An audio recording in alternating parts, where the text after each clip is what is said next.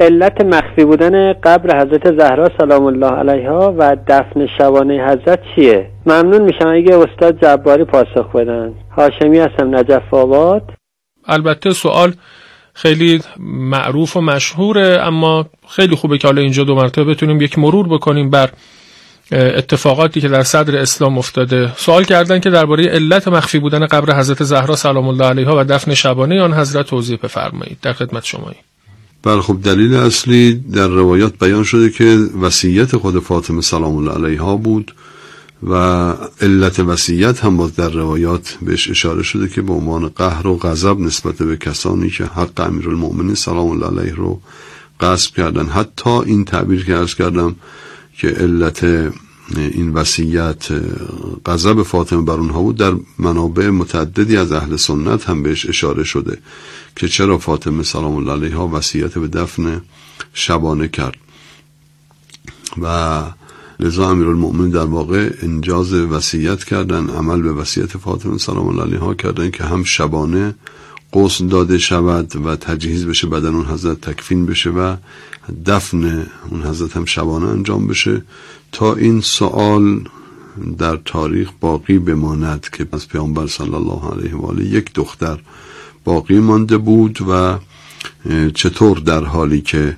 قبور دیگران در مدینه مشخص هست، چون گاهی بعضی دیگر از کسانی در صدر اسلام شبانه دفن شده اند اما علت بیان شده. مثلا عثمان رو هم شبانه دفن کردن، بله، اما علتش بیان شده چون مغضوب مسلمانان واقع شده بود و اجازه دفن رو نمیدادند. از دو سه روزی همطور بدنش ماند و دفن نشد و طبق تصریح تاریخ با باز وساطت امیرالمومنین سلام الله علیه او رو شبانه بردن و در انتهای بقیع، در حشر کوکب، در اون باغی که جنب بقیع بود، در انتهای بقیع دفن کردن و معاویه بعد دیوار اون باغ رو تخریب کرد و وصل به بقیعش کرد. ولی جای قبر عثمان مشخصه، علت دفن شبانهش هم مشخصه. اما درباره فاطمه سلام الله علیها چه دلیلی وجود دارد که شبانه دفن بشه جز همین که گفته شده وصیت فاطمه سلام الله علیها؟ چرا چنین وصیتی کرد؟ باز بیان شده که این وصیت برای غضب نسبت به کسانی بود که در حق او ظلم روا داشته بودند و برای همیشه تاریخ اون حضرت خواستند که این پرسش باقی بماند و در پی این پرسش اون وقایع بیان بشود و علت این وصیت بیان بشود.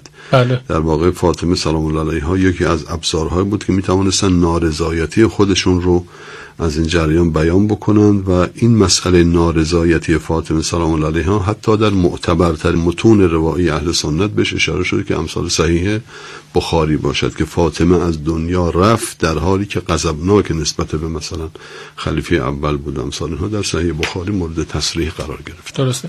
و حتی این نکته هم اشاره بکنیم که تلاش‌هایی شد بعد از اینکه حضرت به خاک سپرده شدن که قبر اون حضرت مشخص بشه که امیرالمومنین سلام الله علیه به شدت برخورد کردن. چون امیرالمومنین سلام الله علیه یک صورت‌های قبر رو در بقیع ایجاد کردن و اونها تصور می‌کردن که در بقیع دفن شده و اومدن مطرح کردن که باید ما به هر حال بر بدن دختر پیامبر نماز بخوانیم و خودشون میدونستن که فاطمه سلام الله علیها با این وصیتش چه ضربه ای زده به جریان خلافت و لذا اصرار داشتن که بر بدن فاطمه نماز بخوانن که امیرالمومنین به محض اینکه متوجه این مسئله شدند اون عرض میکنم که شمشیرشون برداشتن، با حال غضب حضرت رفتن به سمت بقیع و گفتن که اگر دست به این قبور بزنید به هر حال خونتون بر این زمین ریخته خواهد شد، یعنی خونتون پای خودتون. و وقتی که اونها این حالت امیرالمومنین که حالت جنگی حضرت که به خودش گرفته بود دیدن، دیگه دست برداشتن و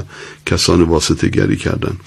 لذا بله این قصد رو داشتن و خودشون میدونستن که با این وصیت فاطمه ضربه کوبنده‌ای به هر حال به اینها زده شده و به هر حال این پرسش همواره در تاریخ باقی خواهد موند که چرا فاطمه سلام الله علیها مخفیانه دفن شد. خیلی متشکرم جناب استاد جباری. سلام و صلوات خداوند بر حضرت زهرای مرضیه و دوستان عزیز شنونده همراهی بفرمایید همچنان با